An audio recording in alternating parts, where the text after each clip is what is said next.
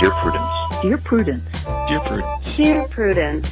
Dear Prudence. Dear Prudence. Dear Prudy. Do you think that I should contact him again? Help. Help. Thanks. Thanks. Thank you.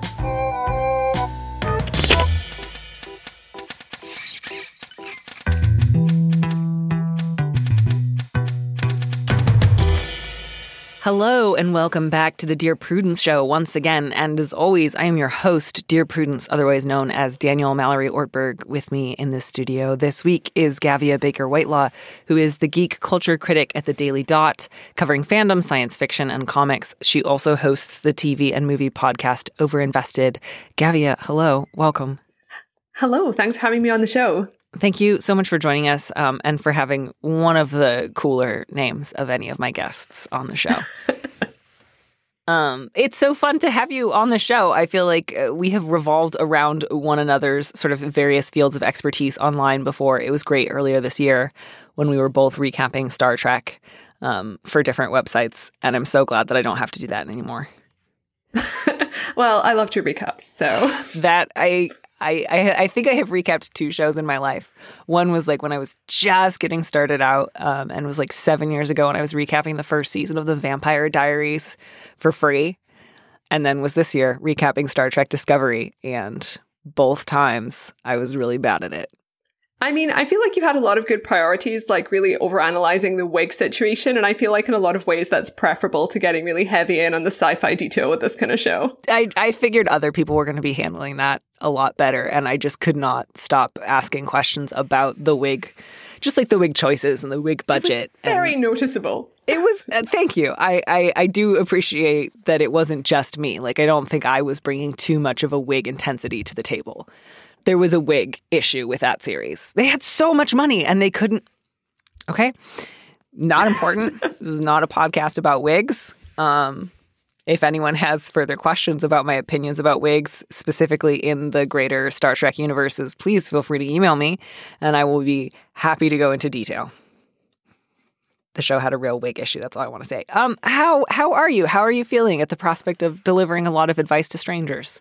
I mean, I'm I'm excited and trepidatious. This is very much out with my usual zone of expertise, but I hope people kind of hear the the sincerity in my tones. I don't want to screw it up for anyone. I've got kind of my list of questions here, and um, looking forward to hopefully giving some adult advice, like a real grown up. I, I also look forward to that, and I think that the the sincerity is coming through loud and clear.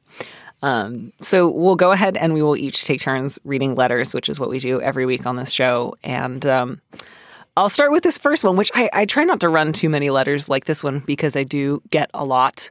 Um, but it, it is, I think, representative of a sort of common concern that I think there are some helpful things that we can perhaps offer this anxious parent um, who is very, very worried about some things that are actually probably kind of far down the pike.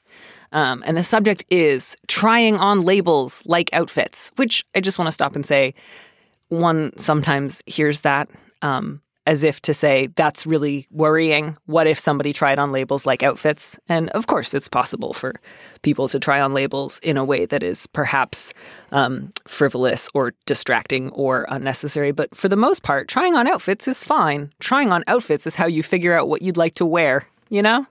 Like, that's not a bad thing, always. So, with that caveat, Dear Prudence, my son is gender nonconforming, and we have done very well with that for a couple of years now. He's supported in school and at home and is consistently identified as a boy. Sometimes he uses language like a tom girl or in between a boy and a girl. However, a few days ago, he learned what the term transgender means and immediately insisted that he is transgender.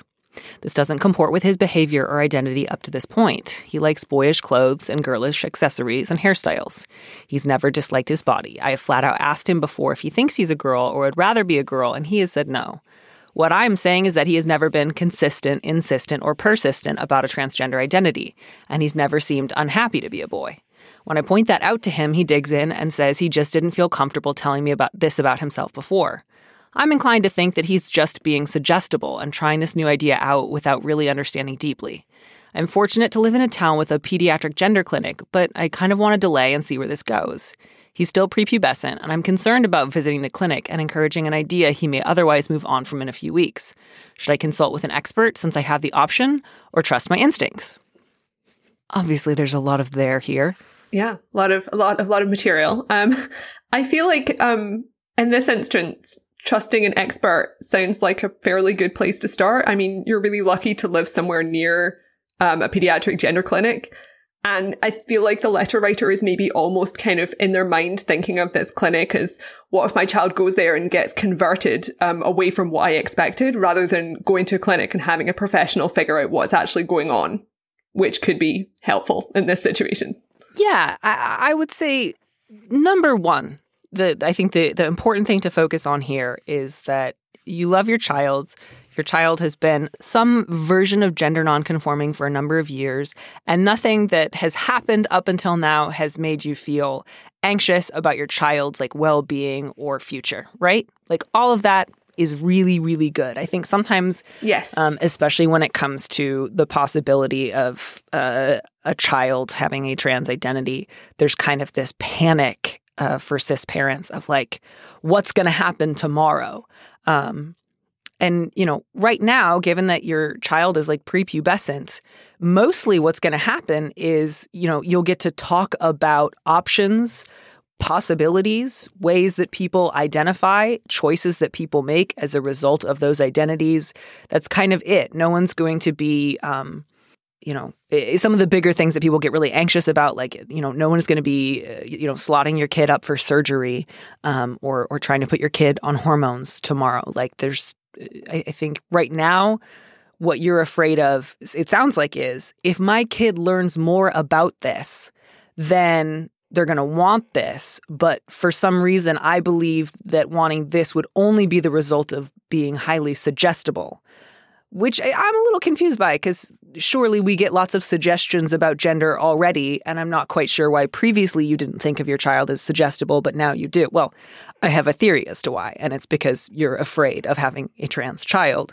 And I think that might be where some of that fear is coming from because it doesn't sound like before you had trouble believing your child um, when they told you things. Right? Like you say, oh, my son's never been consistent, insistent, or persistent. But you, you do say that for years, um, your son has not conformed to gender um, and has, uh, you know, uh, demonstrated overtly a number of times um, some sort of sense of boy doesn't feel right. That's not where I'm at. Um, so it's not like this is coming out of totally nowhere. Um, and I think it's a lot to ask of someone um, that they have, like, especially of a child, um, that they have arrived at this really, like, well researched, um, super self like you, you say yourself, like your your child had never heard of the term transgender until a few days ago that's again that does not mean go to the clinic tomorrow um, set in motion a number of like pretty serious uh, interventions. That just means you know open your mind to the possibility that the reason that your child did not say i'm transgender before is because they didn't know that was a thing. Yeah. I mean there's like there's ways to kind of ease into that conversation you know have a chat about your with your kid about kind of how you, if they want to have to change of behavior in like the household around the family, you know, maybe using new pronouns or that kind of thing, which is, you know, a step that's even before calling a med- medical professional, you know, and that's just could be a lot easier than kind of going so many steps further into the future, which I think, as Daniel said, is kind of what's happening right now. It can be helpful to take kind of a step back and say, um, you know, what am I faced with right now? And right now, what you have is a child who has learned the word transgender um, and really likes that word and is using that word. Um, your child, it does not sound like, is asking to go to this clinic. You, you just mentioned that you live in a town with a clinic um, and you're not sure that you'd like to make an appointment this week. Um, you don't you don't have to. It does not sound like that's something that your kid is pushing for. Um, and so it's okay um, if you would like to put that off for a little while. Um, and and you know if if all your kid wants to do right now is talk about this term um, and learn more and find out more what this term might mean to them then great you can do that that is reversible, that is something you can do with no like cost or time expenditure on your part, um, that's very possible. That's available to you right now. Um, you can tell your child, let's talk more about this. Um, I'm really sorry that you didn't feel comfortable telling me about this before. I want you to feel like you can talk to me about ideas or questions that you have without feeling like you're committing to anything. Or like, if I haven't heard you talk about it previously, you're going to have to prove it to me um, in order for me to pay attention. Um, I, I, think that would probably be the most important thing for you to do here. Um, like I, I, personally like as somebody who is also transgender one thing that i was really anxious about when i was contemplating coming out to the people in my life was the fear that people would say things to me like you seemed fine before or like such and such activity or or word or uh, whatever else seemed fine to you before. Why is that different now? Um, and feeling like this sense of oh my gosh like i did not sufficiently demonstrate like closeted transness before in order to be able to come out now. And I'm not suggesting that like my coming out as an adult is the same thing as your child exploring identities right now, but um, you know, I, th- I think that the idea that all trans people have from just like a very early age a remarkably consistent, um, overt sense of their gender identity is is not really helpful. Um, and it's it's kind of a, it's kind of an impossible standard to hold people to.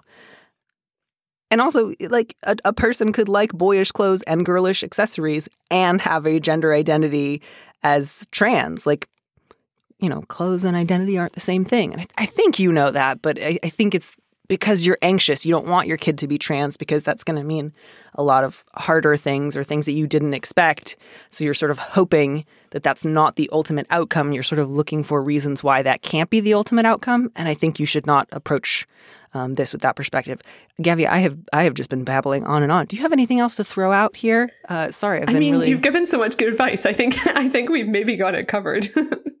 yeah, yeah. I mean, r- right now, all you got to do is listen to your kid keep an open mind. Chill and slow down. Mm-hmm. Yeah, don't put your kid in the position of like, prove to me that you are interested in this. Um, just be available and listen. And if your kid continues to talk about this um, and wants to learn more, be there. Help. Go to the library. Um, find a PFLAG meeting. Um, find resources for kids who are questioning their gender identity. Um, and yeah, potentially, you know, in, in a, in a while, consider making an appointment at the gender clinic. And again, if you go there, all you're doing is asking questions and talking about possibilities. You do not have to um, go there and commit to anything. Um, that's not what you're being asked with right now or asked to do right now. And the people who work there are probably not to, they're not to be like enthusiastically like, let's push you over and do this ne- huge next step. You know, they're there to kind of have conversations with parents and kids. So yeah, yeah. I think sometimes cis parents sort of worry that like if if I let my kid explore this, if we go to a clinic, eh, there's sort of this idea that like the people there work on commission. Like if you can get so many people to transition in a year, you get a bonus. like it's Pretty Woman and you're Julia Roberts or they're Julia Roberts. I'm I'm getting my metaphors mixed up. It's been a while since I saw Pretty Woman, but that's like it's not how it works. Nobody's out here like trying to hawk hormone replacement therapy on the TV. So the idea of like, oh, my suggestible child has been swept up in like the vast trans agenda is like, you know, reality test that idea. Like, you know, who, who would be who would be standing to, to to benefit from that? Like, I think generally speaking, if somebody finds the idea of being trans really compelling, it's it's not because they stand to gain something or that somebody else stands to gain something. It's it's because it speaks to something pretty um, uh, deeply felt. And good luck. I'm glad that you've been there for your kid, and I hope that you continue to do so. Um, and that whatever happens, regardless of what choices you and your children do and don't make, um, that you don't feel like it's your job to forestall or prevent anything. It's just your job to listen right now. Okay, well, we're just like on a parenting kick today because this next question is is also uh, uh, about family issues, and I would love it if you would read it because I just talked so much. I'm sick of the sound of my own voice. Okay, I will move on to the next one then. So um, the subject line is Am I a parent? Um, and the letter writer says, Dear Prudence, my husband and I spent many years and around $75,000 trying to have a child. We were so excited when we finally got pregnant, but devastated when our child unexpectedly died hours after being born. We couldn't handle the heartache and were out of money, so we decided to move on as a childless couple. I work as a consultant where there are a lot of social events with customers and other co-workers. When the do you have kids question has come up, I've always said we had a, daughter who passed away, and then quickly asked them another question or redirected the conversation. I do not want to dishonor my daughter by saying I do not have children.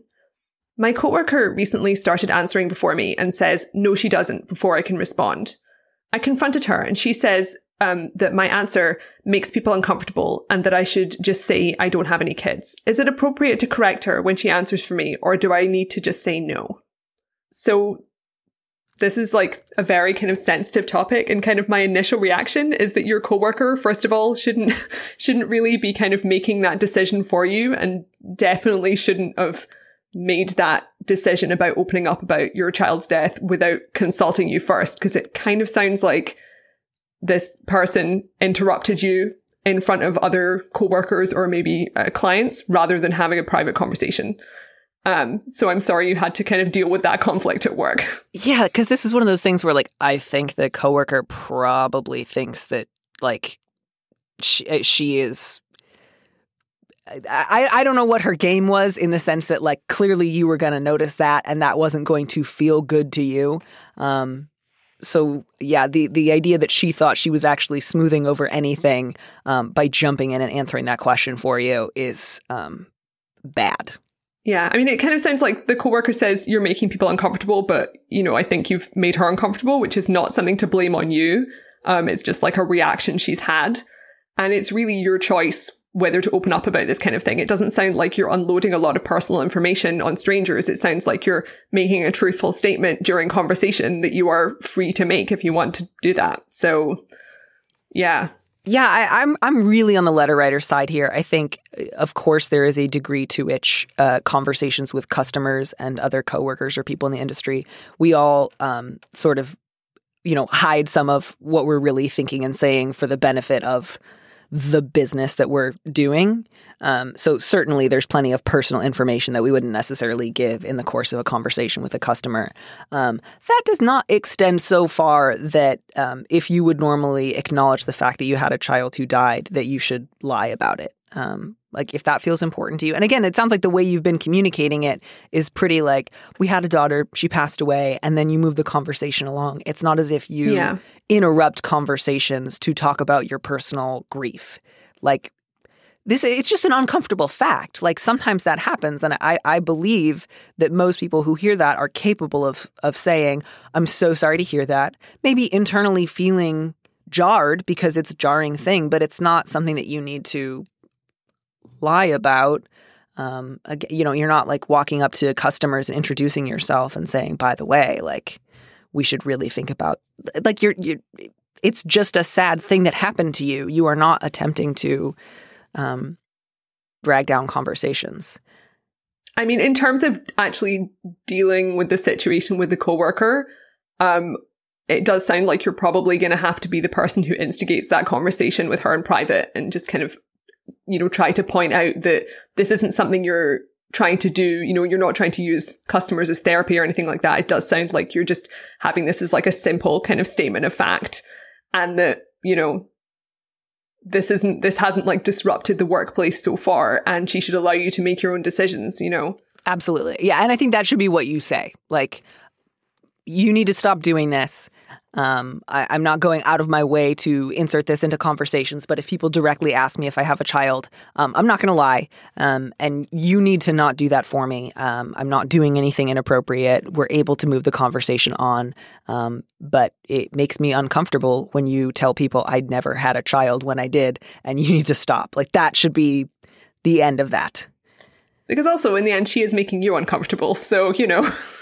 yeah yeah, it's oh man, I'm just I'm very sorry. That's a very cold thing for her to be doing to you. And I, I hope very much that she listens because you know if she doesn't I, I, I don't want to advise you to then correct her in the moment because then you guys are going to get into this one-upmanship of like no my coworker is lying I have a child who died and then then that's re- that then would be the most uncomfortable conversation. um so she really needs to knock it off and hopefully she hopefully she will and if she doesn't hopefully you have you know uh, recourse to to address this internally rather than to try to work it out in front of um, clients. But yeah, I'm I'm genuinely sorry that you have a coworker who is doing that to you. Don't do that, people. If you have a coworker who lost a child, um, let them decide whether and when they would like to acknowledge uh, their child. That just feels like common sense. And generally, don't make broad strokes decisions on behalf of your coworkers' personal lives without consulting them first.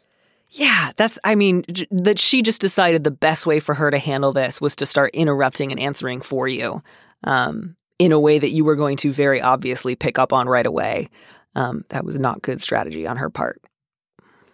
And I'm really sorry. I'm really sorry that you guys lost your daughter. I'm really sorry. That's terrible.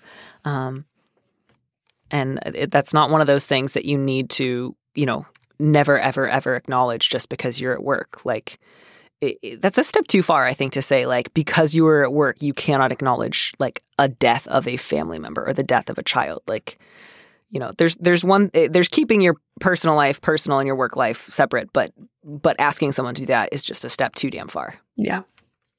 Now I'm just thinking of every coworker I've ever had and every single resentment I've ever held against any of them. That's not helpful for for the task at hand. I just wanted you to know that that was something that I'm thinking of right now. I wonder what they're all doing. All right, let's go ahead and move on to our next letter. Uh, the subject here is My illness makes me demean my coworkers, which is a bold subject line. Dear Prudence, I have a long term autoimmune illness which causes a tremendous amount of cognitive dis- difficulties. One of the most infuriating results is that I cannot remember common words for things under pressure. Sometimes I sputter, staring at people while I try to explain something, or worse, I find it impossible to recall their name. I work in a fast paced catering environment where addressing one's coworkers is frequent and necessary. Most people know downtime me when I'm thoughtful and well spoken, but during a busy shift, I can devolve into, hey, hun, please grab me more fire thingies. I bristle if the wrong person uses diminutives with me, so I'm embarrassed that I often resort to miss, sir, babe, hun, dude, hey you, or lady passing the canapes as ways of addressing people. Some of these people I've known for years, including my own husband, who I've sometimes stared at trying to rec- remember his name, and some are new. I think all of them deserve more respect than that. We work with about 300 employees, 100 of whom I see on a regular basis. Some people know that I'm sick, and I've thought about telling people in downtime why I do this, but the reality is that most people who I'm not close with really don't want a rundown of my health issues. How can I resolve this? I feel rude and disrespectful. So far, I haven't found a good, neutral way to let someone know that I'm speaking to them. All right, what's your take on this one? I mean, my initial response, apart from the fact that it sounds like, um, apart from the issue of kind of feeling uncomfortable with kind of the like personal interactions you're having with, with your coworkers, overall, you seem to be doing like a good job at your workplace. Um, but maybe I'm just kind of an internet based millennial, but my immediate response to this was kind of, is there a way you can send a really simple email to these 300 coworkers? Um, because it's not, is that you say that most people don't want to hear about your illness, which may or may not be true. It might just be you kind of thinking that people aren't interested. Um, but you don't have to go into any kind of detail. You know, you can send a one sentence email explaining um, to your coworkers, you know, I have this cognitive issue that means that I don't always remember names in the spur of the moment. And if the thing you're concerned about is demeaning people, you could maybe kind of choose not to use words like babe that people might find uncomfortable if they've kind of approached you about that and then kind of stick to, you know, sir and ma'am, which also I, I can understand would feel a bit stilted, but maybe if you did find a way to kind of contact your coworkers in this more neutral, like less face to face environment, that could be kind of ironed out more simply. Yeah, I, I, I think that too. I think it would actually be useful to your coworkers um, to to know because it sounds like you're comfortable sharing it. It doesn't sound like you would rather keep that private. Obviously, if you did not want to share it, that would be different. But um, if it would make a difference, and you are occasionally worried that some of the people you who you don't see regularly think you think of them as babe or hun. Um, that would actually be really useful. So I think that it, that's great, and maybe check with your supervisor about like what would be the best way to do it. Um, and, you know, in the meantime, I, I actually do think it's fine in downtime or at the beginning of a shift to just say really quickly, like, hey guys, I have an issue uh, where I have like a, a, cognitive issue that makes it difficult for me to remember names. Um, I, I, I, do my best not to use diminutives, but if I occasionally um, point or try to get your attention without using your name, um, it, it's genuinely because I'm having a, a, hard time remembering words at that moment. Um, and that's it. That's a brief sentence or two. Um, and I think it will go a long way to like people would really, really understand that. Whereas somebody who hears you say like hun or sweetie might be kind of jarred. Yeah, I mean, it does sound like the situation could kind of lead to people misinterpreting because I know a lot of people are like obviously not going to be necessarily comfortable with using that kind of language in the workplace. But like Danny says, if you just have like a really simple kind of announcement before the beginning of a shift or do the round robin email idea, um, that could be a way to like smooth things over without having to get into any really personal details with your coworkers you don't see very often. And frankly, it's not a rundown. Like you didn't even give us a rundown. Yeah. Like I don't have anything other than a very general sense of what your condition is. So, uh, kind of uh, not at all dissimilar, by the way, to the last letter. You neither of you are going into unnecessary detail. I mean, sometimes you know situations that internally you know, you know as a person is a really complicated situation that you think about a lot and kind of get very anxious about. To explain is actually really simple. It's kind of the feelings that are complicated rather than the actual kind of the I guess the scientific explanation you can share with other people. Yeah, definitely great to share this and and you should not be too hard on yourself this is not something that you do on purpose um, and you're doing your best to make sure that other people are aware of the context um, and it's hard. It's hard working in a kitchen, working in catering. You often do have to think of things really quickly and move swiftly, and um, there are a lot of fire things. Yeah. Okay. yeah. Awesome. All right, we got it. So, oh man, this next one, I forgot about how rough this one is. Um, so I just want to begin by saying I don't know how we're going to handle this one, and we might uh, just ultimately say this is really hard and difficult, and we're not sure what the best way forward is. Yeah. Um, I mean, I feel like I have, I have a viewpoint, but obviously this one mm-hmm. is such kind of an intense situation that there's so many variables involved that we don't know that that can make it yeah. like a lot harder to make a kind of a major decision like this. Um, yeah. But shall I read out the letter? Please. Okay. Um, so the subject line is How to Be Two Faced. Uh, Dear Prudence, my sister Tess is married to a very unpleasant man. He's abusive, as in, has sent her to the hospital multiple times, and she's left him twice, but she's gone back to him each time. The first time we, as in me, my brother, and our parents, all argued with her and told her he was scum and she was better off without him. Of course, we then didn't see either of them for months. This time, we've tried to be a bit more diplomatic. The thing is that over the summer, we'll see a lot more of them, and I don't know how to walk the tightrope. How nice do we have to be? If we're too nice, will Tess think that she couldn't depend on us if she leaves him again? Will he think that he can get away with more because he's pulled the, the wool over our eyes? If we're cool but polite, will he use our disapproval to keep her away from us again? How do you keep on the right side of an abuser while still being clear that you don't think he's in the right? All right. Yeah. What do you think? Well, um, I mean, this is just a really, really difficult situation for everyone to be involved here. And I'm sorry that you're kind of having to come to us for this advice. Hopefully we can help in some way. Um, my kind of, after thinking about this for a while, the, what I was thinking was that the important thing is to prioritize your relationship with your sister. Um, so it may, while it may kind of feel like you're surrendering or appeasing to her abuser, um, kind of to remain in contact with him and to act, I guess, superficially friendly, abusers do often use this kind of situation to create a rift between family members. So that kind of isolates their victim from their support groups. So if you want to keep Tess in your life, you have to find a way to keep your door open to support her if she decides to leave again. Cause in quite a lot of kind of abusive relationships, the victim does often leave and then go back several times, which can obviously be incredibly stressful for everyone around them as well. So yeah, I mean, the, the initial reaction is always just like, I want to cut this person out of my life and remove the abuser and make a public statement. But sometimes that means that someone like your sister no longer has people around her to support her. Right. And just given that he has put her in the hospital more than once, this isn't just uh, you know, not that I want to have like a scale of abuse, but this is very serious and yeah. very violent, right? Like her her life is in danger, um, and we know that when someone is in an abusive relationship like this, oftentimes the most dangerous time is when they are attempting to leave. Um, that's when the the likeliness of um, uh, you know murder is is the highest.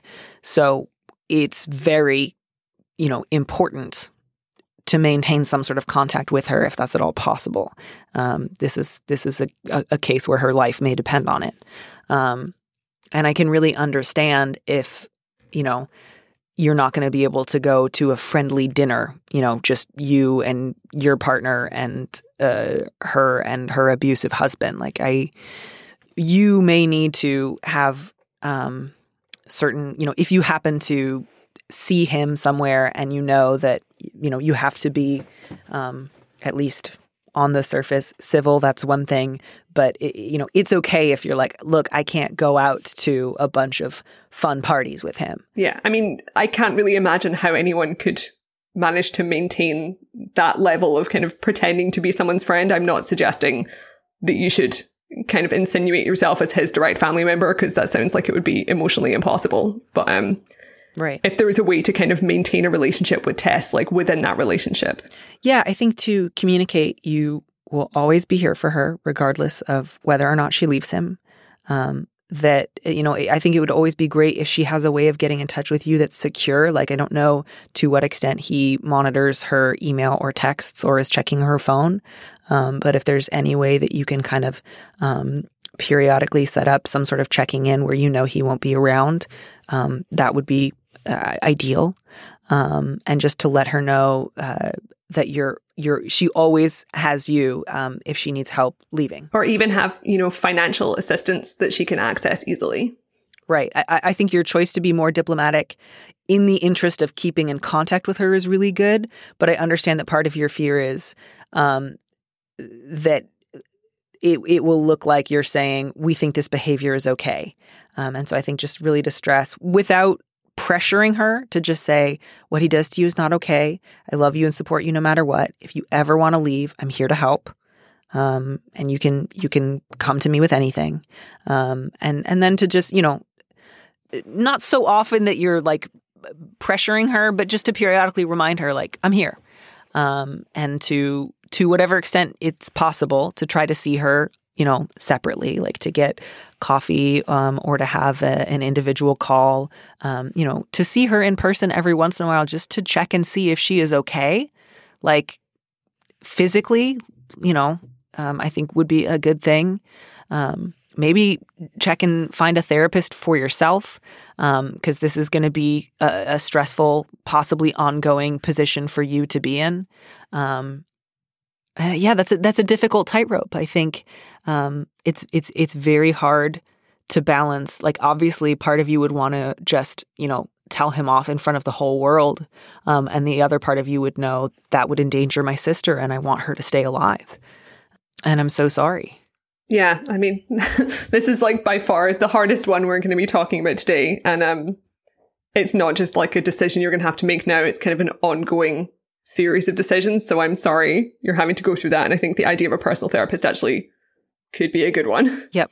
Yeah. And so I think, like, even if you happen to be in an event when he is there, if you just find yourself feeling like, you know what, I can do this for about 15 minutes and then I'm afraid I'm going to say something, um, give yourself a lot of permission to go take a walk um, or to, you know, fake an emergency or to just say, it was so great to see you, Tess. We got to run. Something came up. Um, that that is um, okay um, to do and is is better than um, causing a scene.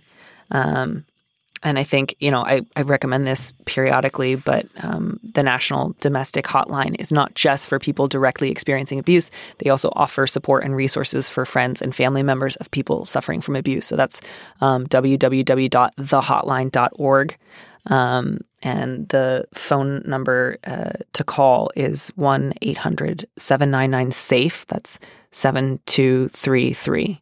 Um, and so you can also, you know, get more like specific to your state um, resources and options um, and just support that you might need because that's that's a hard you know your your question like I don't know how to walk this tightrope that is a tightrope it's really really hard to walk um, and I think the thing to prioritize is to make sure that your sister has access um, to supportive people in her life. Because if he has put her in the hospital multiple times, um, and she's left twice, but he, he's always convinced her to come back, um, you know, it's it's it's a sad reality that probably he will try to put her in the hospital again. Um, and I, I, I wish her as much support um, as she can get, um, and and as less like as, as little isolation as possible. Yeah, this one makes me really really sad, Yeah. and I'm really sorry. Um, please keep us updated just on how you're doing. Um, let us know if you are able to find a therapist or get support from the um, National Abuse Hotline, or just if you find anything that helps you as you f- try to find ways to help your sister. Okay, well, this next one is still distressing, but at least it's on a much smaller scale. It's about bugs. Um, Yep. And bugs are very upsetting, but um, at least at least it's just bugs, right? I once, by the way, when I was living in a, a studio under an overpass in San Jose, um, found a roach in a dresser drawer of mine. And I just turned on all the lights in the house and I left for two days. That was my strategy. I don't recommend it as a strategy. I mean, I did come back and the roach was gone, but um, my light bill was kind of a lot that that month. Um, and it was not the bravest moment I've ever had in my Well, personal I've life. had the had the good old bed bugs, which are a classic favorite of our generation. Have you? Um, that was an intense battle. Oh, what happened? Tell me everything. Oh well, you know the, the the wonders of the bed bug is that you don't so much notice the bed bug as the blood stains that it leaves behind. Um, you know, you wake up and you're like, why are there why are there blood stains on the sheets? And it's because the bed bugs, you know, they they gorge themselves and then you squish them and pop little water balloons of your own blood on the bed sheets. I personally didn't have this so bad, but my housemates did. And um, you have to go through some pretty intensive chemical treatments to get rid of those little bastards. And uh, you know, you have to you can either kind of put like clay down in the ground, which gets into their little joints and kills them, or you can do what we did and hire an intimidating ex-military man to come and poison them intensely, and then you can't sleep in your bedroom for days. So that was my fun experience. And it wasn't even like intense New York bed bugs. This was like pathetic Scottish bed bugs. Well, I just want you to know that I will not be sleeping tonight. You're welcome. I am deeply, deeply distressed on your behalf, and um, I I kind of want to scratch all of my skin off now. Thanks. cool. Glad to be of a service. So I think you should read this next letter because I just don't want to. Okay, shall I continue with the bug question? Please do. Okay, so the subject line is My Friend the Roach Motel. Um, Dear Prudence, my best friend recently moved into an apartment infested with cockroaches. She has a huge phobia of bugs in general and roaches specifically, and is taking it about as, per- as poorly as you would expect. Pest treatment doesn't seem to be doing much, and she recently told me she found some in her car and is even more upset about that. She visited my house for dinner the other night, and when I was in the kitchen, I saw a roach on our floor. I immediately killed it and was on high alert all night long, though I think it was just one that crawled out of her bag, and we haven't seen any more. I'm torn on whether to tell her about it. On one hand, I think that she should be aware that she could be spreading roaches. On the other hand, she already struggles with isolation, and I feel like this would make her cut everyone off. I want her, I want to have her over or take her out. I think if she left her bag at home and just put her keys and wallet in her pockets, it would be fine, but I don't know how to say it. Help. I hope that your best friend is able to get out of her lease and move. Yeah. I think that that is going to be ultimately the best uh, best option for her. I think the practical solution here, rather than a communication problem, is help her find a new apartment. Yeah, I, I mean, I think the purse thing was probably a one off. Um, you know, sure you can you you know she already knows that she's got a roach problem, so I think that if you say to her, "Hey." Check your purse for roaches. It's going to be gross and upsetting, but it's not going to be the thing that puts her over the edge and never leaves the house again. I think giving her options, to, like maybe, frankly, ask if she wants to spend the night. I mean, check the purse, of course, but like I, I would sure love to not sleep in my cockroach infested apartment. Um, and to whatever extent you are able, yeah, help her uh, look for, you know, like a tenants' rights organization so she can find out if she can break her lease. yep. If the landlord's not doing enough, I assume the landlord is not doing enough because the place is still um, infested. Yeah, pretty much. I mean, I, I feel like this isn't something that can really be helped by kind of therapeutic conversations with her. It's definitely just got to either remove the cockroaches or remove her from the cockroach location. Yeah. And now I just feel like every time I put my hands in my pockets, I'm going to be afraid of touching a roach. And I regret choosing this letter ever. Um, yeah. Tell her, of course, let her know. uh, Try to keep your tone casual. Ask if she can check her purse first. Um, and then also offer her a place to crash for the night if that would be helpful. And definitely help her find another place to live. She's your best friend. Like, this isn't just some person. She is your best friend. And she is terrified because of all the roaches in her home. That is upsetting Yep. that makes me want to not go to my home. Like, I don't even live in that same apartment that I once saw a roach in. I've never seen a roach in this home, and yet I kind of want to move. All right, let's go ahead and I will read our last letter since I just put you through the actual ringer. Um, the subject line is uh, Dreading Revenge Porn. Dear Prudence, a few years ago when I was around 22, I sent a few naked but unidentifiable pictures to my boyfriend via Facebook Messenger.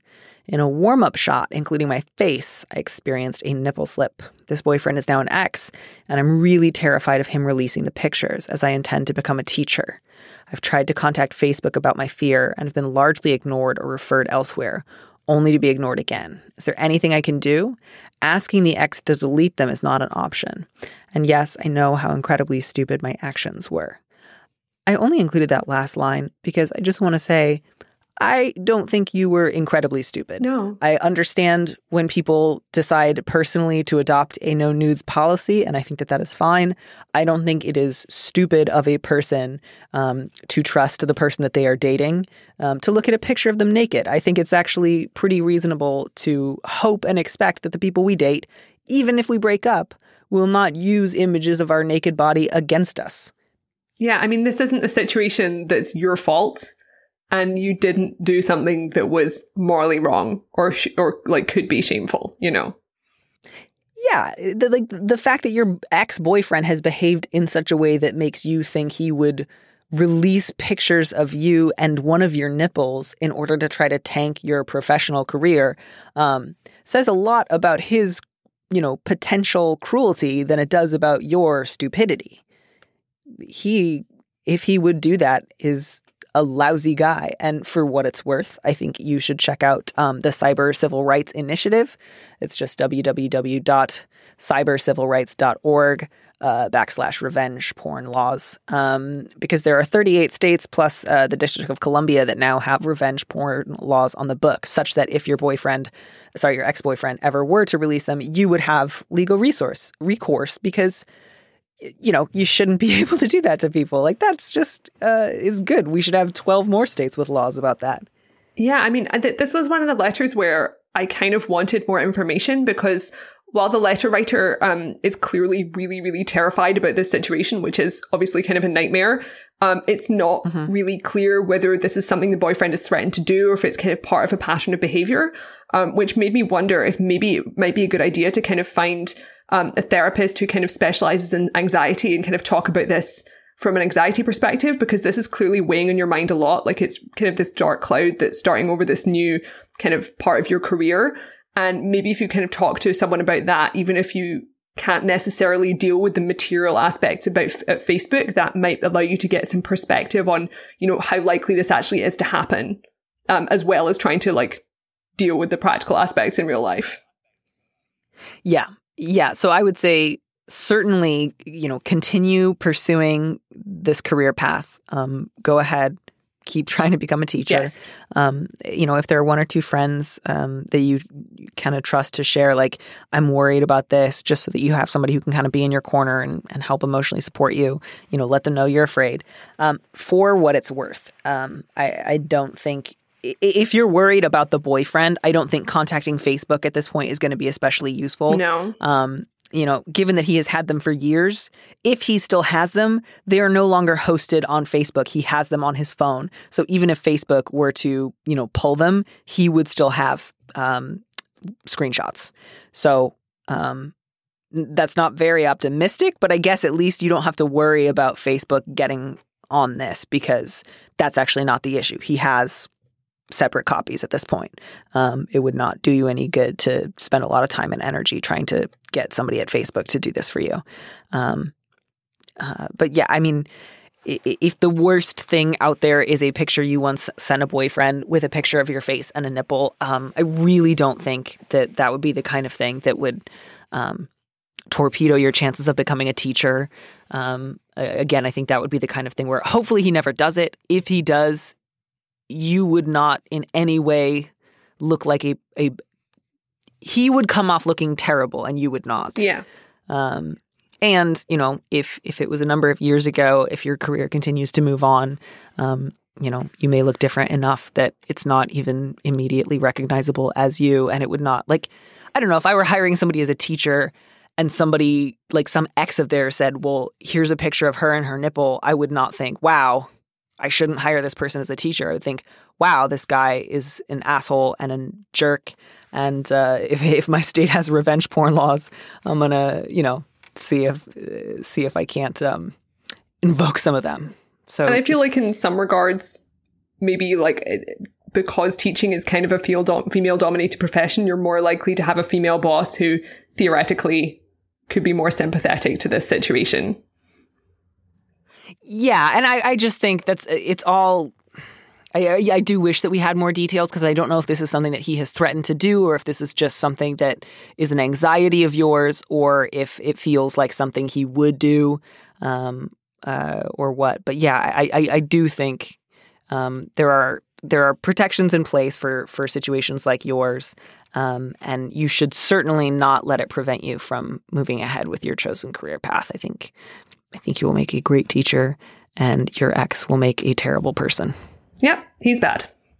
Which is really sort of this. Yeah, yeah. He's a. Don't do that. If somebody is ever kind enough to send the, you pictures of their naked body, even if the relationship ends very, very badly, don't use those pictures against them.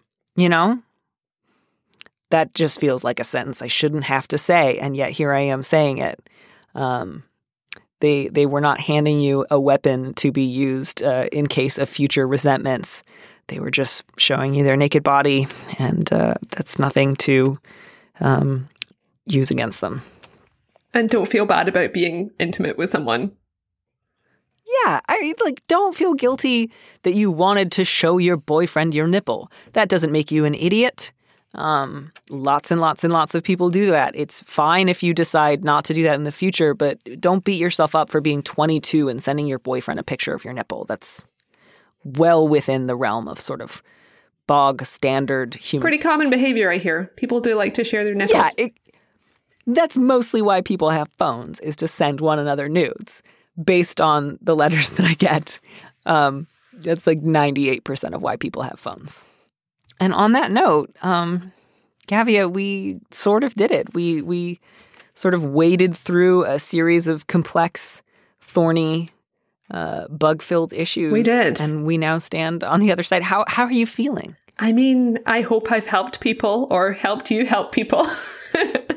Have you have you learned anything about yourself? Do you feel differently about any of the problems that you're currently facing in your own life? um, well, I don't feel like I'm facing any problems that really uh, coincide with any of these at the moment. Um, fortunately, I guess. Um, but they were all That's very good. unique situations. Yeah. Well, I'm glad to hear that. I'm certainly glad that you have dealt with your bed bugs. Is there anything that you would like advice on? oh my goodness. I don't think so. Great. Well, good. I'm glad that you're just so sorted. So everyone who listened today know that you were getting advice from somebody who does not need advice herself, um, which is a pretty good, pretty great. Um, thank you so much for coming on the show. well, thank you for inviting me on. Okay, and one final note before we close the show.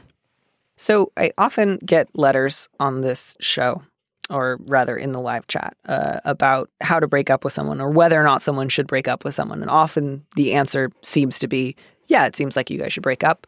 Um, it's advice that I get to give a lot. Uh, today, I was able to give someone slightly different advice, which was you have broken up and you should give yourself permission to break up a little bit more, which is kind of an exciting new kind of advice to get to get, uh, to get to give rather. And I hope that I get to give more of it in the future. It was from a letter writer who had divorced uh, her husband because he'd come out as gay, and it's been about a year, and they're still having dinner together every night. She's still in love with him and devastated when he tries to talk about his dating life with her, which he does a lot, often in front of their kids. Um, and she was just kind of at a point where she felt like she was swallowing glass all the time. And I just want you all to know if you've already done the hard work of ending a marriage or ending a relationship, um, and you're trying to stay not just civil and polite for the sake of your children, but close um, to such an extent that you are repeatedly, you know, weeping or having big blowout fights in front of the kids, um, and you feel like you're swallowing glass when your when your ex is like giddy and over the moon about their new partner. Um, you already broke up. You get to break up more. I, I think sometimes uh, a lot of us feel like we should all have this very like European attitude to like, oh, divorce, that's in the past. We all have long, leisurely brunches along the Seine together with our children, all of whom are best friends and have hyphenated last names. And we laugh and talk about memories past. And um, that is an unreasonable standard to hold yourself to. If you have already split from someone, like the cat's out of the bag, right? Your kids are already dealing with the reality of divorce. There is a limit to how much. Um, family togetherness you can force on yourself um, if that togetherness results in big blowout screaming fights and lots and lots of weeping um, in front of the kids. So, not only do you have my permission to end relationships that are bad, not getting better, show no sign of willingness to try to make things better, and, and are just done, um, if you've already broken up and you're trying really, really hard to stay not just civil, but like kind of best friend status, and that's not working for you, you don't have to be best friends with your ex. You don't even have to be friends with your ex. You can be friendly and hand over the kids and see each other at graduations or big family events um, or make friendly conversation um, for a couple of minutes when you're picking up the kids or dropping them off at one another's homes. And that can be the extent of your interactions with one another. Do not um, feel like you have to be the best possible divorced parents in the world. You can just be civil, and that's fine. So please give yourself the gift of not crying yourself to sleep every night. You're not doing yourself any favors. You're not doing your kids any favors. Um, and you'll feel better when you have dinner alone. It's better to eat dinner alone and not cry yourself to sleep, um, to heavily misquote the book of Proverbs. And that's all from me this week. Thanks for listening to Dear Prudence. Our producer is Max Jacobs. Our theme music was composed by Robin Hilton. Don't miss an episode of the show. Head to slate.com slash Dear Prudence to subscribe. Remember, you can always hear more Prudence by joining Slate Plus. Go to slate.com slash prudypod to sign up. If you want me to answer your question, call me and leave a message at 401 371 DEAR, that's 3327, and you might hear your answer on an episode of the show. You don't have to use your real name or location, and at your request, we can even alter the sound of your voice. Keep it short 30 seconds, a minute tops. Thanks for listening.